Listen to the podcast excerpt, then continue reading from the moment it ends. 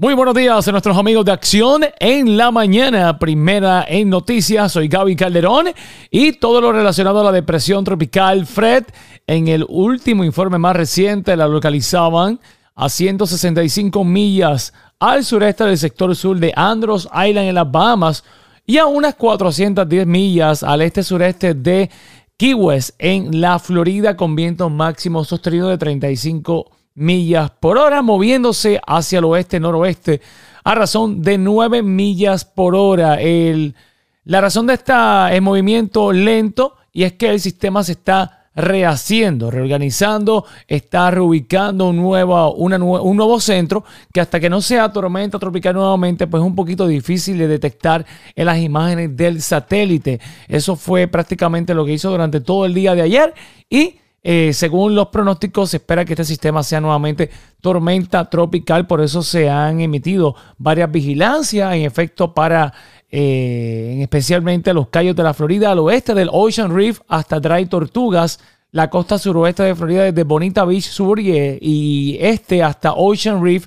incluyendo la bahía de Florida. Esta vigilancia significa que condiciones de tormenta tropical son posibles dentro del área de baja vigilancia. Eh, ¿Qué es lo que va a pasar con este sistema? Es que se espera que Fred se mueva a lo largo, justo al norte del este y centro de Cuba, eh, y que se encuentre cerca de los callos de la Florida y el sur de Florida para mañana sábado y cerca de la costa oeste del el estado para el domingo.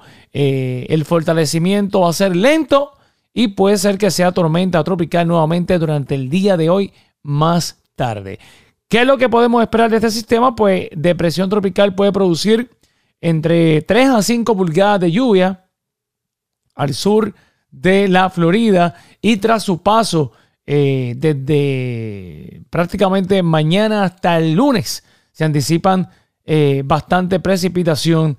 Así que un poquito de cada área de la Florida va a coger su agua y pueden ser cantidades totales aisladas de hasta 8 pulgadas, eh, provocando inundaciones extensas, urbanas y riachuelos. Así que eso es lo que está pronosticado por el momento. Si nos vamos al, al área de Orlando, eh, preguntan, ¿vamos a sentir algún efecto? Pues mira, la humedad asociada a este sistema siempre deja alguna lluvia y precisamente eso es lo que muestra el pronóstico extendido para el fin de semana. Eh, nosotros vamos a tener periodos de sol, periodos de lluvia durante el día de hoy y ya para la noche ya tendremos entre un 40 y un 30%. Mañana sábado y el domingo vamos a tener 80% de probabilidad de lluvia y el lunes un 70%. Así que sí, vamos a tener nuestra lluvia.